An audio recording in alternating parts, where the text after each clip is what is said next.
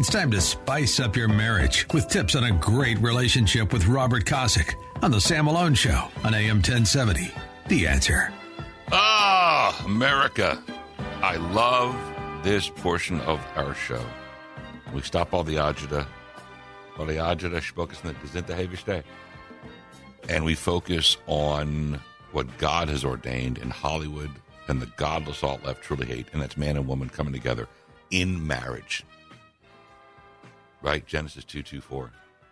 And it's so refreshing. I mean, there's a lot of hatred towards marriage from Hollywood and the left, the church burners, the book burners. But you know what? It is glorious. So we do our world famous marriage talk segment on Fridays, bottom of the eight o'clock hour, in which we just stop all this, all the aggravation and focus on the glory, the sanctity, the holiness, and steaminess of marriage. So let's all inhale. Ah. Let's get there with our good friend Robert Kosick. He's a church deacon. He's a marriage coach. Wrote the book Honor the Vow, honorthevow.com, V-O-W, honorthevow.com. Mr. Kosick, buongiorno, come stai? Hey, happy Friday to you, Sam, and happy anniversary again. Thank you. And it was Mr. Kosick's idea, by the way, when my art department here at 512 New Media made a card. uh, it was a photo. It's our photo art. And it said, happy, it's our 31st. Happy 31st anniversary to a, Pro, Proverbs 31 woman. That's Mr. Kosick's idea. And he said that on the air like two weeks ago. Uh, it's all you guys, though. It's, it's, it's just an observation. That's all. Well, thank you. Thank you. It was what I haven't seen this week. I haven't seen her much because she's been working so long hours, but Yeah. we will celebrate. And trust me, the neighbors will know. uh, all right, let's focus on marriage. Uh, you're in a you're in a blessed marriage. I am, and we just want others too. It just makes the day so much better when the real brown stuff hits the fan blades. You can always go home to a wonderful and loving husband or wife.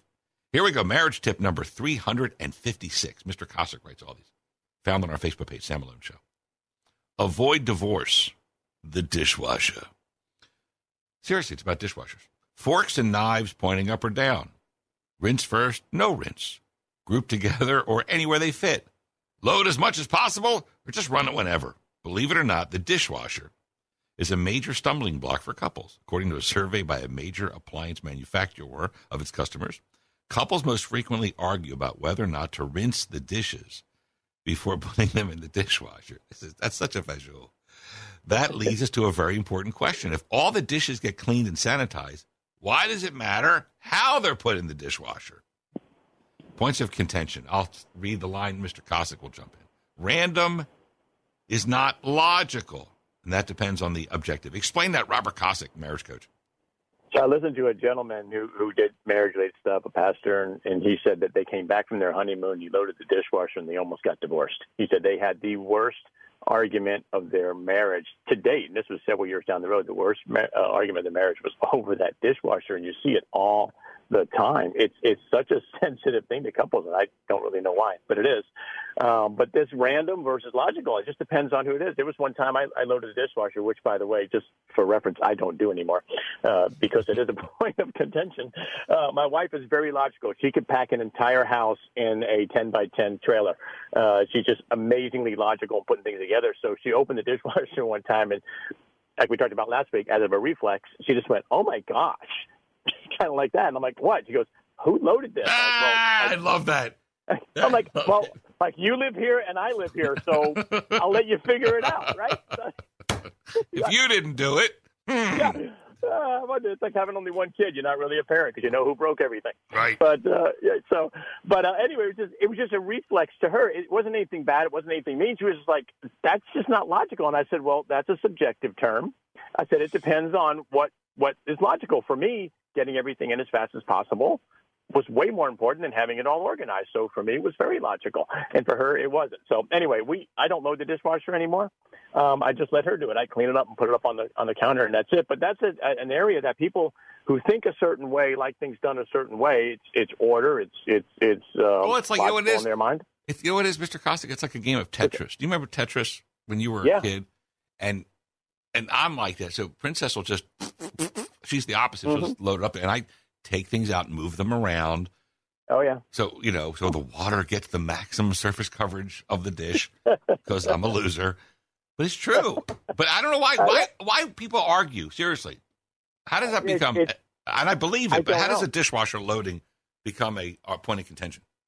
It, it just becomes an it's it's a it's a it's an act that causes you uncertainty to some extent, if you will. Anything that's out of kilter the way you think things causes stress, and people don't like that. It just it, it's anything's out of order. So someone who's very very organized, right? So if you know that someone is really organized, pencils are all lined up on the desk and everything. If you want to irritate them, just go move stuff periodically.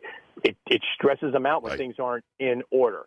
So if you look at a dishwasher and it's not in order, it's it's stressful. It doesn't make sense to them. It needs to be in order for whatever reason. It's it's just how the mind works. So you're married to someone Got like it. that, like I am, like Princess is, just let them load the dishwasher. Do you it. know, just Do it. So- Uh, world famous marriage talk segment, Fridays, bottom of the 8 o'clock hour, focusing on the glory, sanctity, holiness, and steaminess of marriage.